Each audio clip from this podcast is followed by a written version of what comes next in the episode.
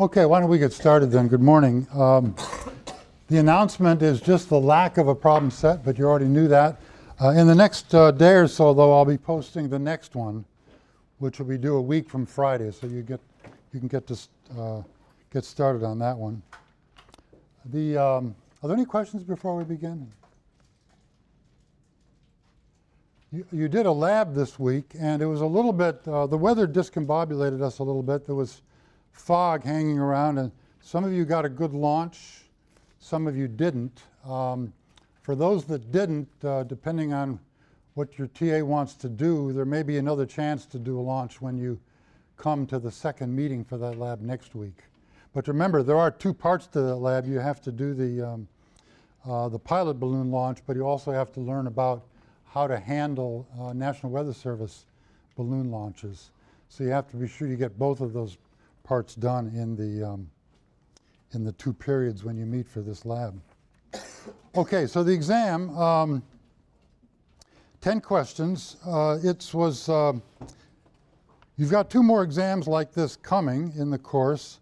There'll be a similar structure, a mixture of short problems to work out and short written answers. Um, they are a little bit long, as you noticed. I'll try not to make them any longer, um, but um, it is what it is. The average uh, grade on this, I believe, was 81.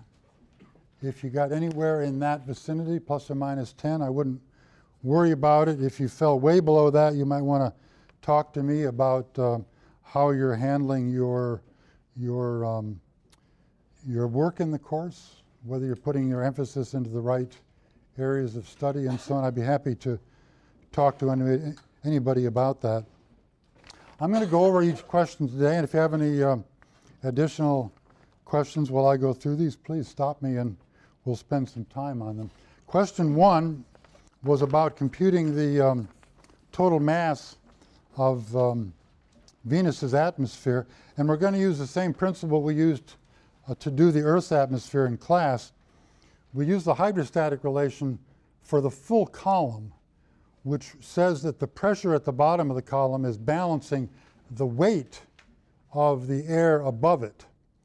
So by looking at the ratio of pressure to gravity, you can get the mass per unit area in a column of atmosphere, and then just multiply that times the surface area of the sphere. So the formula is this, uh, but you got to be sure you use Venus parameters everywhere. Venus radius, Venus surface pressure, Venus surface gravity, and then you get that number. Can someone check in their notes, when we did this for Earth, what did we find for the total mass of the Earth's atmosphere? Could someone just remind me of that? I wanted to do that comparison, but I don't have my notes, my notes here. Similar calculation, but we did it for Earth in class. 5.4 times 10 to the 17th. Um, yeah, so that's quite a bit less then. And um, that's remarkable that Venus, our, uh, one of our nearest neighbors, has an atmosphere that is so much more massive than ours. So it's not uh, possible to assume that all these planets have, have a similar atmosphere when you see that kind of a remarkable difference between, the, um, between just Venus and Earth. Any questions on this? Okay, question two was uh, about water vapor. It had two parts. First, to compute the um, partial pressure of water vapor, and I gave you, I gave you the density, the mass density of water vapor, and I gave you the temperature. So uh, you should have used the perfect gas law for that. I've written it here. The partial pressure for water is the density for water times the gas constant for water times the temperature. And you're given 0.01 kilograms per cubic meter for the density. But now you've got to be sure you use the right gas constant. So the gas constant for water is going to be the universal gas constant, uh, 8314, divided by the molecular weight for water. Water is H2O. The molecular weight of, of oxygen is about 16. The molecular weight of each hydrogen atom is 1, so that adds up to 18. That's why I have it there. So I've brought that value down into here, 462 for the gas constant. And then, of course, I had to convert the temperature, which was 20 Celsius, to Kelvin, and that's what you get. And be sure to put units. Always have units on there. That'll be pascals if you're following the normal SI system of units. The relative humidity is the ratio of the partial pressure of water vapor to the saturation value at the temperature that you have. And um, there's a table here uh, that gives you a few values for saturation vapor pressure for water at given temperatures. And for 20 degrees, it's 23.4 millibars. Got to keep consistent units. We're working in pascals, so I've divided by 2340, and I get 0.58, which is 58%. Um, a couple of you put not P sat down here, but P total, the total pressure, air plus water vapor. Well, that's going to be much, much larger than this value. That would be, um, you know, the total pressure, for example, in this room, P total would be something like uh, 1,013 millibars, two more zeros to get it in pascals. And if I put that number into there, I'm going to get a very much smaller relative humidity. And, but that'd be missing the point. Relative humidity is not the ratio of water to air, it's the ratio of how much water you have to how much water vapor you can have, the maximum that you can have at the temperature that you're given. Is that clear? Okay. Um, question three Explain why clouds form in rising air well, um, the point is that clouds form when air rises because when air rises, it moves to lower pressure. Pressure decreases as you go up in the atmosphere. When you put air into a lower pressure, it'll expand. When air expands, it does work on its environment and its temperature drops. That's called adiabatic cooling. When, uh, when you cool air, its saturation vapor pressure drops. That is, the amount that can be held in the vapor state decreases. And if that continues, then eventually um, the relative humidity will reach 100% and then go beyond, and the excess then must condense out as, as uh, liquid or ice, some form of condensed water. So the idea, so the answer to that has to do with adiabatic cooling and the decrease in the saturation vapor pressure because of that cooling. Questions on that? Um, the greenhouse effect, why does it warm rather than cool the surface of the planet? The point is that um,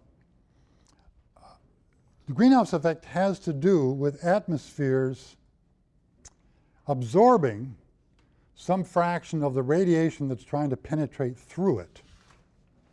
Now, that's a good starting statement, but we've got to get more specific than that. It turns out that it's easier for the sun's rays to get in than it is for the Earth's radiation to get out. Uh, if it were the opposite, then I suppose the greenhouse effect would be a cooling mechanism, making it difficult for the sun's rays to get in. But if it's easy for the Earth's radiation to get out, that probably would cool, but it doesn't. So, um, easy to get in, difficult to get out, therefore, the Earth's temperature must warm in order to reach that radiative balance. So, what makes it easier to get in than to get out? It's not the direction, it's the wavelength. The wavelength of the radiation coming from the sun is centered around, um, in the visible range, about 0.4 to 0.7 microns. And because of the gases we have in the atmosphere, the particular gases, um, the atmosphere is mostly transparent to those wavelengths. On the other hand, the, the Earth's surface being cooler, when it radiates, radiates at a longer wavelength, and in those, for those wavelengths, the atmosphere is mostly opaque. So um, that's why the greenhouse effect is there. And uh, quite a few of you had a kind of a garbled explanation of that um, what gases contribute and why. So it turns out that none of the molecules we define as being air molecules, that is N2, O2, and argon, none of them are active greenhouse gases. Their structure is too simple. They don't have a dipole moment, and they cannot absorb or emit infrared radiation. But uh, slightly more complex molecules like CO2, water vapor, ozone, N2O, NO, uh, they have enough of a, of a complex structure, mostly a- asymmetry. They just have, they break symmetry in a way that allows them to have a positive charged end and a negative charged end. And that means that they've got a dipole and they can, just like your cell phone, they can emit and they can absorb radiation using that oscillating, using that oscillating dipole. Questions on that? Question five, uh, a small rocky asteroid. Um, okay, I give you the solar constant. That's how much radiation is reaching that. Um, and I give you its albedo. So what are you going to do? There's a, here's the uh, thing here. So if you've got this little asteroid, it's got a certain value of the solar constant. It's going to be different for Earth because it's closer, uh, it's closer to the sun, so the solar constant is going to be a little bit larger. Um, really, you've got to make the same assumption we made in class. You're going to have to assume that you've reached some kind of a steady state temperature where it's receiving an amount of radiation per unit time and emitting at the same rate to space. And then you've got to find the temperature of the object that allows it to be in that steady state balance. If the temperature is too cold, it won't be radiating enough to be in steady state. If it's too hot, it'll be radiating too much to be in steady state. So there's only one temperature that will allow it to balance its heat, and that's the one that you can derive from this formula. So solar constant 1 minus the albedo over 4 times the Stefan Boltzmann constant. So 2,000 watts per square meter, 1 minus the albedo, 4, there's the Stefan Boltzmann constant. Take this, the fourth root, 257K. Any questions on that? I think people did pretty well on that one. Uh, question six. Explain why a planet like Earth will have lost its light gases over geologic time, but retained its heavier gases. So, yeah, the point is the Earth is in this uh, middle category of planets where it's large enough to retain the heavier gases, but not large enough to retain the um, light gases. And the way one reasons that out is to realize that the Earth has a certain escape velocity that's the velocity needed for particles to escape. And that is independent of the particle itself. That's just a fixed value. Then the light molecules are moving rapidly.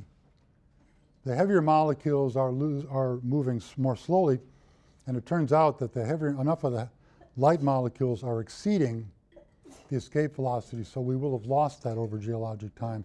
But the uh, heavier molecules are moving slowly enough so they do not exceed the escape velocity and they can be retained gravitationally by the planet. So most of you got that well. A few of you buggered up the um, buggered up those descriptions a little bit. Question seven um, was just a here it is. It's just a cloud. Uh, the Earth is radiating and the cloud top is radiating. Temperature of the Earth I gave you as um, plus 30, and this was minus 60. And I just ask you to compare how these two surfaces are radiating to space. Two things he had to do. He had to compute the wavelength that was being most strongly emitted by each surface. Each surface emits a broad range of wavelengths, but there's a peak where it emits more than at other wavelengths, and that's given by, the, by Wien's law, which is here. So for the higher temperature, this is the constant divided by the temperature in Kelvin. It comes out to be 9.56 microns, and for the cooler temperature, it's at about 13.6 microns. But both of those fall into the thermal infrared range of radiation. And in terms of the flux, how much radiation is being emitted, it's the Stefan Boltzmann law. Again, put in the temperatures in Kelvin, and you get 483 and 118. A big difference uh, arises because of that powerful uh, power of 4 in the, uh, in the exponent there. Questions on that? Yes? I just have a question about significant figures. So I know when you emailed us that one time, you said to give us back one more significant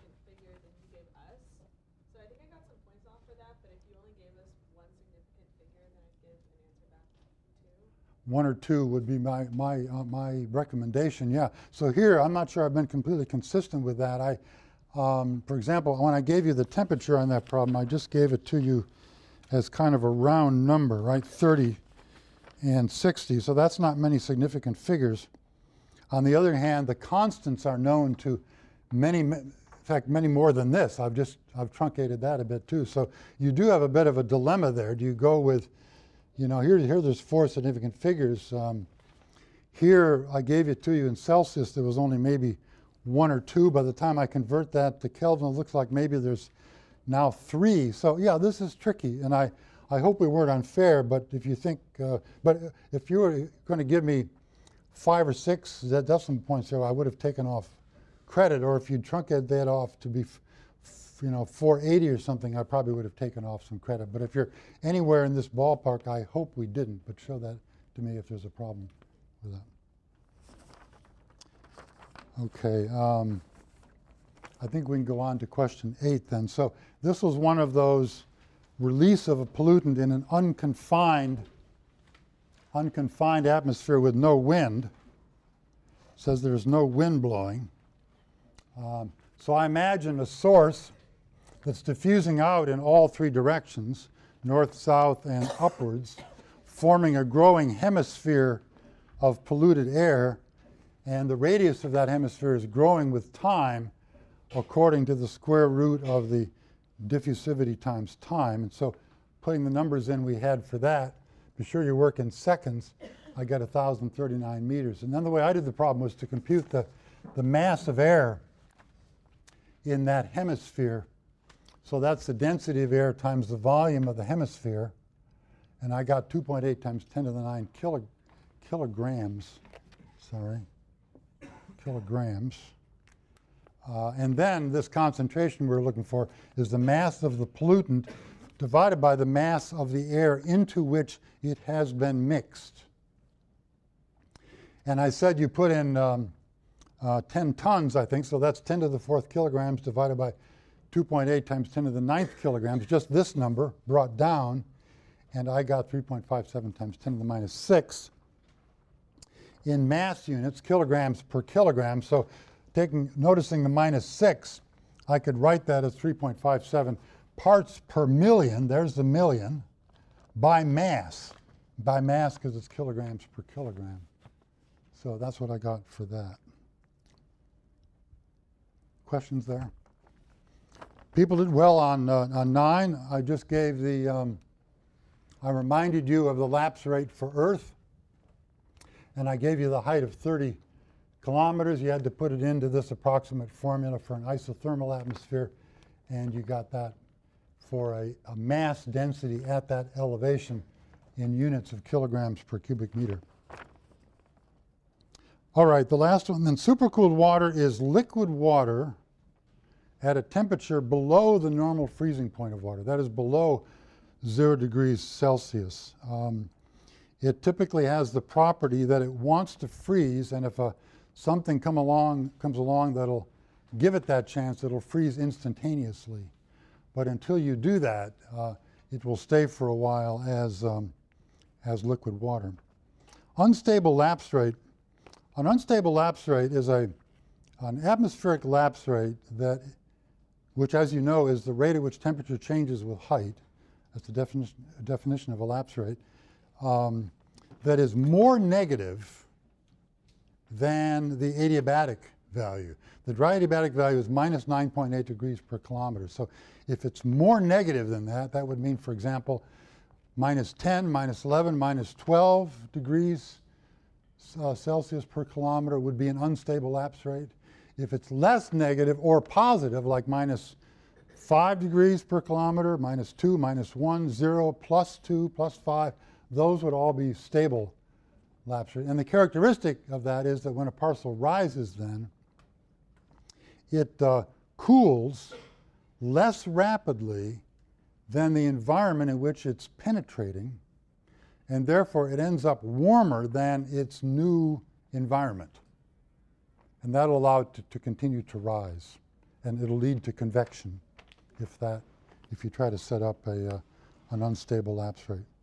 Archimedes' law um, few of you got this. I guess it's because um, it's not in the book. Um, and um, I only mentioned it once in class, but uh, still I was a little bit surprised because I think it's well known. But Archimedes' law I'm referring to here is that the, um, the buoyancy force that acts on a, um, an object immersed in a fluid is equal to the weight of the fluid displaced. So if I take a basketball and I push it down into a swimming pool, I will feel a force trying to push it back up that's equal to the weight of the water that would be there if the ball were not. Now, that turns out to be uh, pretty simple to understand because the pressure increases as you go down in that pool.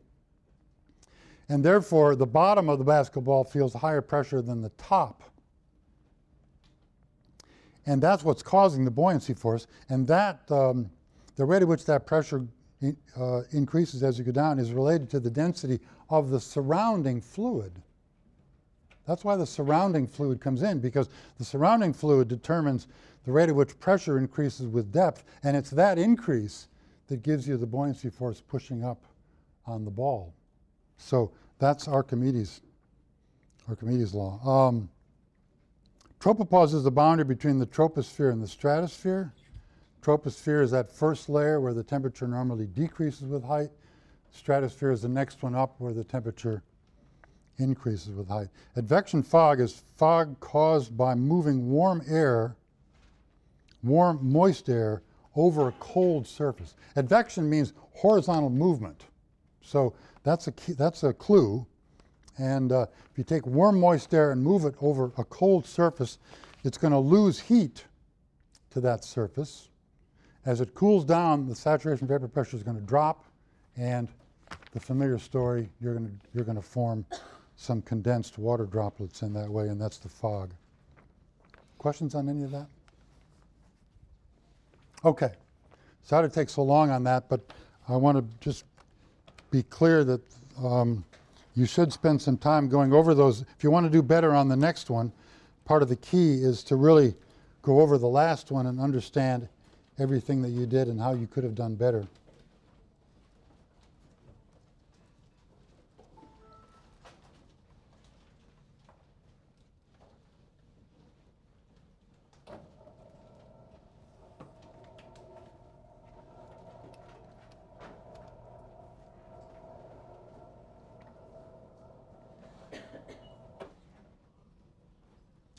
Let's see here.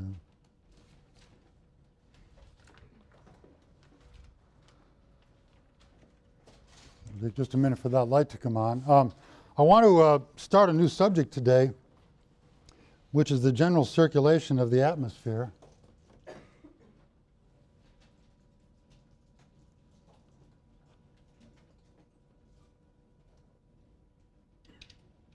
There it is. So um, we just finished a big section on water in the atmosphere. So this is a new topic now. Um, we're going to look at the whole globe and try to understand the large scale air motions on the globe. I always have a debate with myself at this point of the course. I, I, I wonder whether I should start with the smaller scale air motions like storms and then talk about the general circulation, or whether I should do the general circulation first. And I never know quite the answer. We're going to, this year, we're going to start with general circulation first, then do storms, but then as we get into seasons, we'll have to come back to review this subject of the general circulation of the atmosphere. So the basic principles that are going to control how we think about this problem is that differential heating generates a circulation. Now you know this. If I um, have a bonfire over here or a, a hot stove or something, it's going to heat the air near it. That warm air wants to rise because of its buoyancy, and you're going to set up a circulation in this room uh, driven by the fact that you're heating the air here but not there. Differential heating means you're applying different heating at different locations. But that circulation then is going to move heat because the air carries heat with it. It's going to move heat from hot to cold regions, trying to balance out um, the local heat budgets. So we're going to see this principle applied now to the, uh, to the atmosphere as a whole. And um, you can imagine starting with just this simple idea. Here's the globe. And um, the sun hits this, the equatorial regions most directly. In the equatorial regions in the middle of the day, the sun is directly overhead. So this cosine theta factor is about 1. You're getting the full intensity of the sun, 1380 watts per square meter, directly hitting regions near the, near the equator. And it turns out that there's less thermal radiation being emitted uh, in, the, near the, in the equatorial regions than is being received from the sun. So while we assumed a week or so ago that the Earth as a whole is in radiative balance, that is not true for each latitude belt. Each latitude belt is, is out of a state of radiative balance, as I've shown here near the equator, getting more from the sun than it's emitting to space, and at the poles, where the um, radiation is coming in tangentially, uh, you're really getting very little sunlight. Of course, with a tilt of the Earth, you do get a little bit, but let's assume that ray is just parallel here. It's just going to hit, this, hit the North Pole tangentially. It's not going to deliver any solar energy that way. But the temperature of the pole is not absolute zero, so it will be radiating to space. So there's an imbalance here. There's an excess of heat here and a heat deficit near the poles. How can that be sustained? Well, the way that is sustained is to have some other mechanism for transporting the heat from the equator to the pole.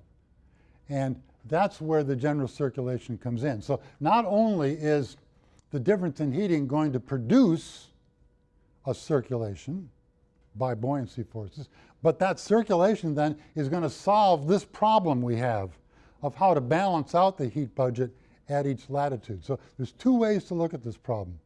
Differential heating causes the circulation and the circulation helps us to balance the heat budget at each latitude. I'm going to go through this now in some detail because this is the key concept for understanding the Earth's uh, general circulation. So on the x-axis is latitude from the North Pole down to the equator to the South Pole, and there are two curves here. Um, the uh, red curve is radiation received from the sun. Um, that could be over a day or over a year averaged out. Um, but anyway, there's a lot of radiation being received from the sun in the equatorial regions and much, much less at the, um, at the poles. I brought the globe over here just to remind you of this. Um, if I forget the tilt for the moment, and the sun's radiation is coming in like this, and the Earth is spinning, get it spinning in the right direction, it spins towards the east, you're going to get a lot of heat distributed around the globe near the equator, but these sun's rays are just coming tangentially near the poles. So on a per unit area basis, you get very little radiation um, near the poles. Now that's probably an annual average, and during uh, northern hemisphere summertime with this tilt, okay, there is a little bit of radiation received at the pole. At, in the northern hemisphere winter, there's absolutely none. Um, so you don't get a zero value, you get some, something that's an average of, of the seasons, but it's definitely much less than what is received at the equator, just because of the geometry of the sphere. It's nothing more than just the, the geometry of the sphere and the fact that the sun's rays are coming in parallel uh, to each other. Now, um, the equatorial regions are warmer than the other parts of the planet, so they radiate more by the Stefan-Boltzmann law I have it right here. The hotter the surface, the more it radiates, but not enough to make up that difference. So um, there's a heat surplus near the equator. The, um, near the uh, poles, it radiates less than at the equator, but not so much less that it uh, doesn't leave a deficit there. So we've got this problem of how to balance the heat budget in the equator and in the high latitude regions. And that is done, as I've said before now, uh, by a heat transfer mechanism that has to do with the, the, uh, the ocean and the atmosphere transporting heat uh, to the poles to balance out that heat budget.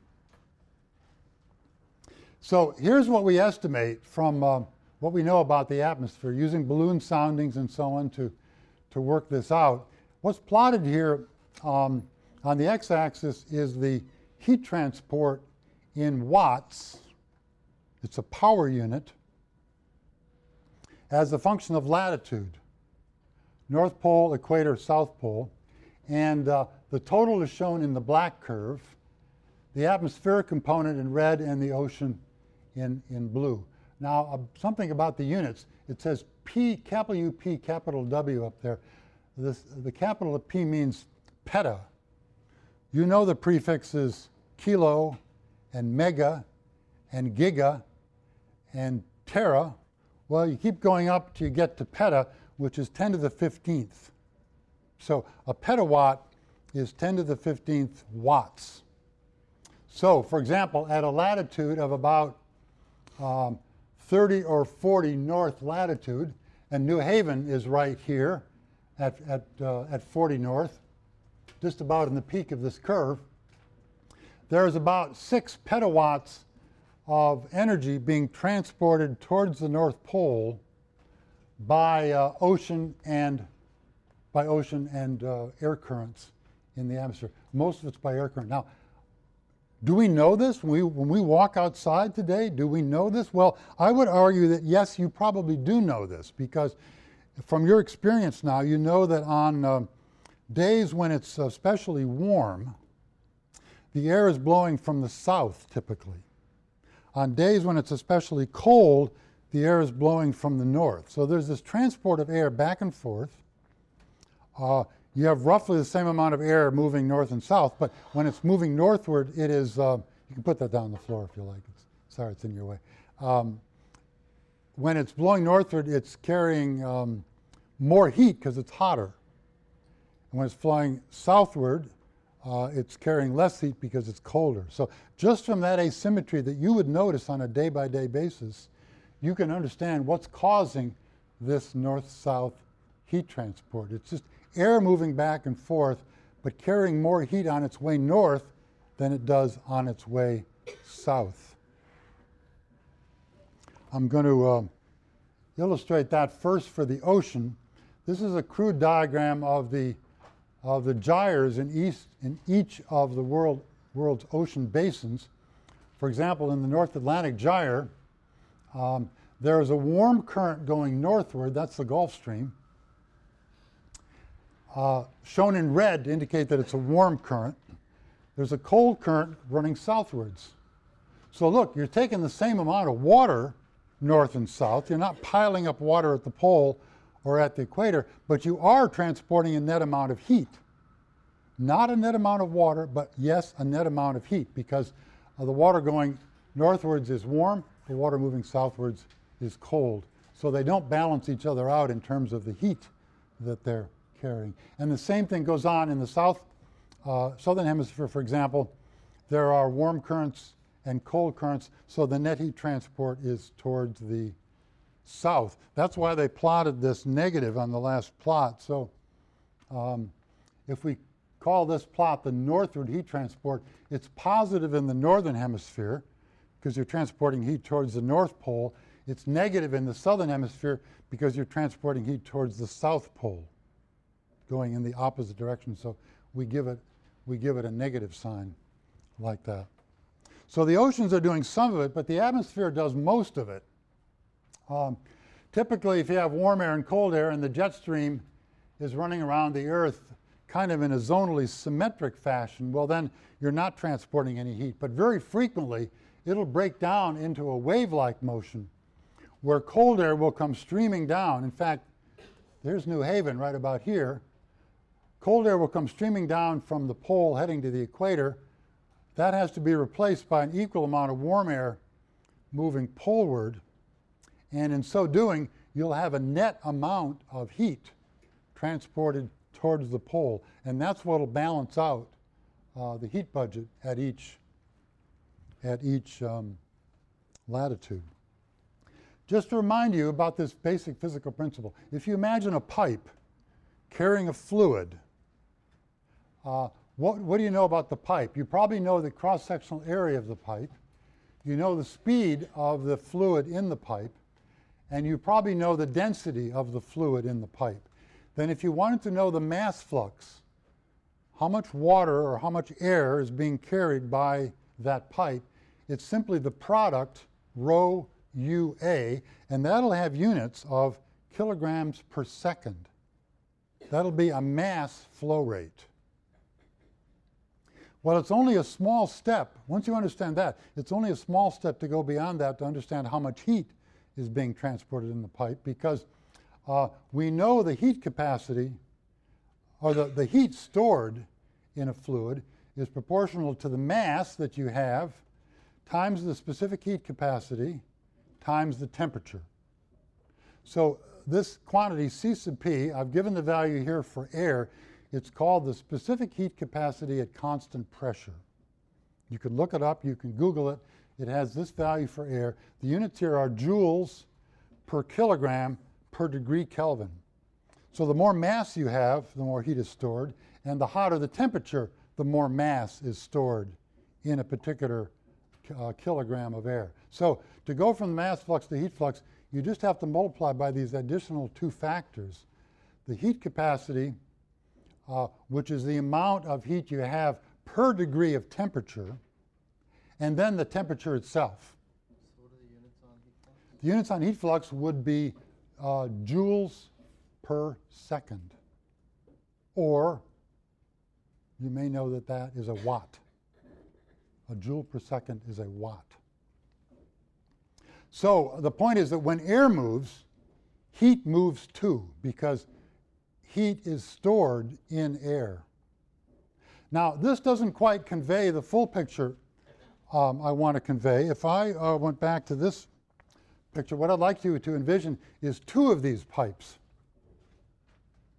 One's carrying air southward, and the other is carrying an, equal amount of air mass northwards. Uh, the amount of mass flow in each pipe is the same, but the amount of heat flow is not because the temperature is different for the two pipes. So, uh, no net transport of mass, but yes, a net transport of heat because one stream of air is cold and the other stream of air is hot.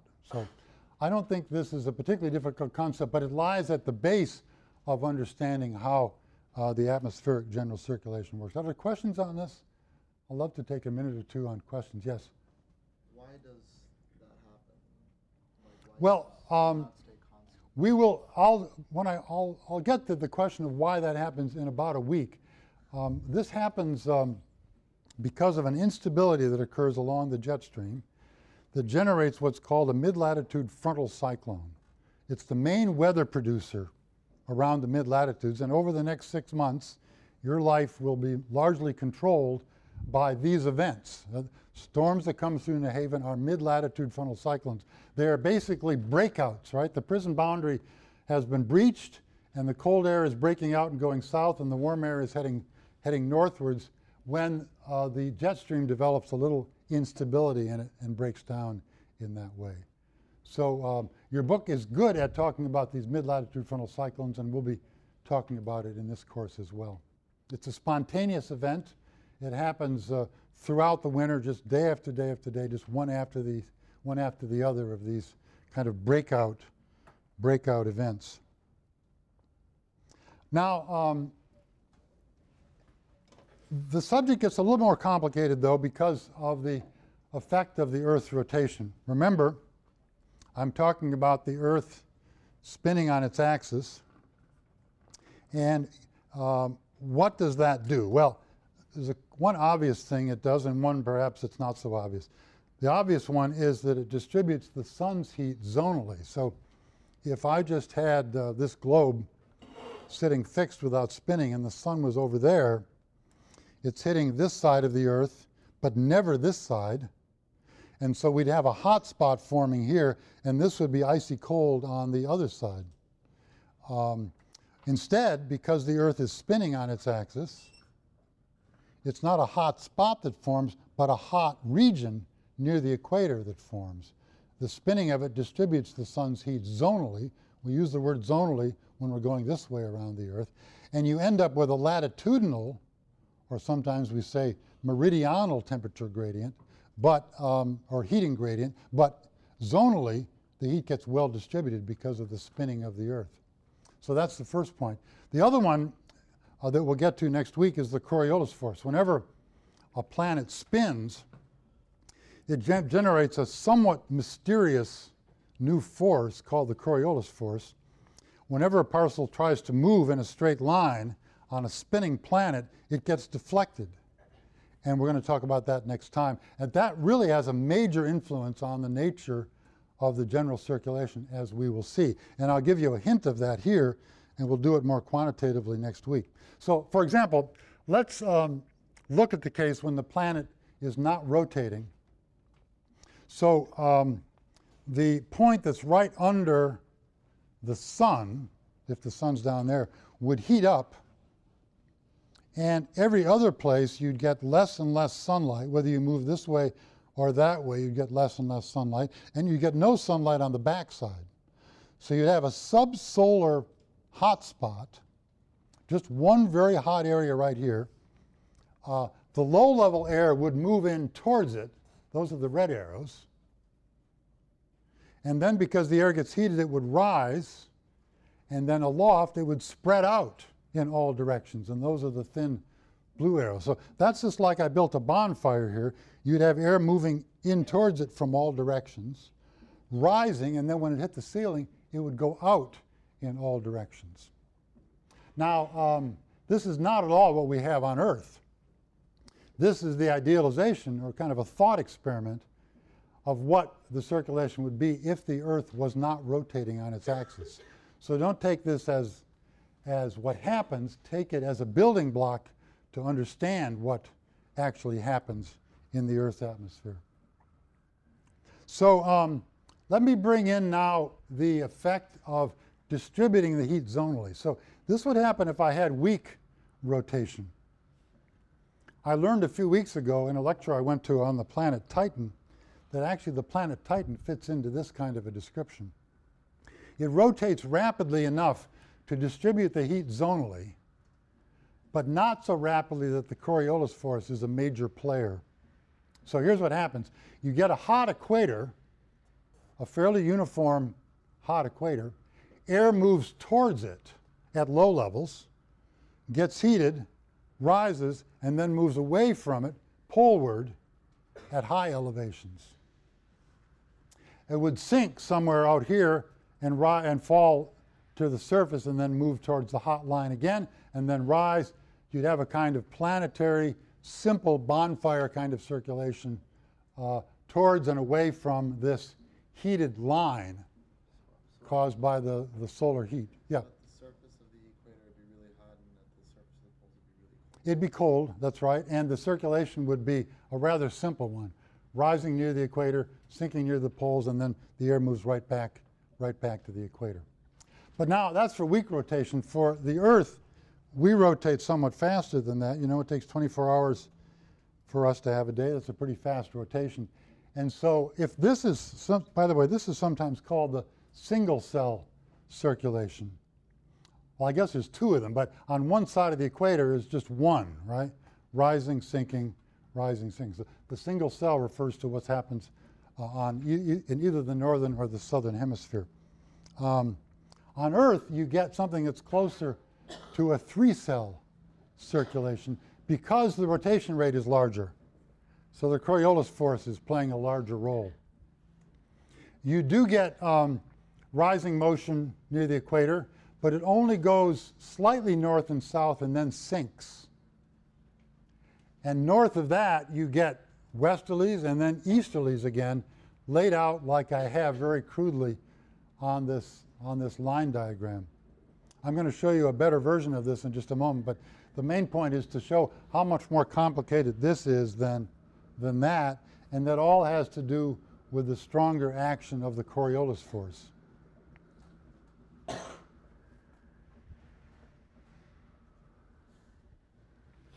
So this is a more typical artist's conception of the three circulation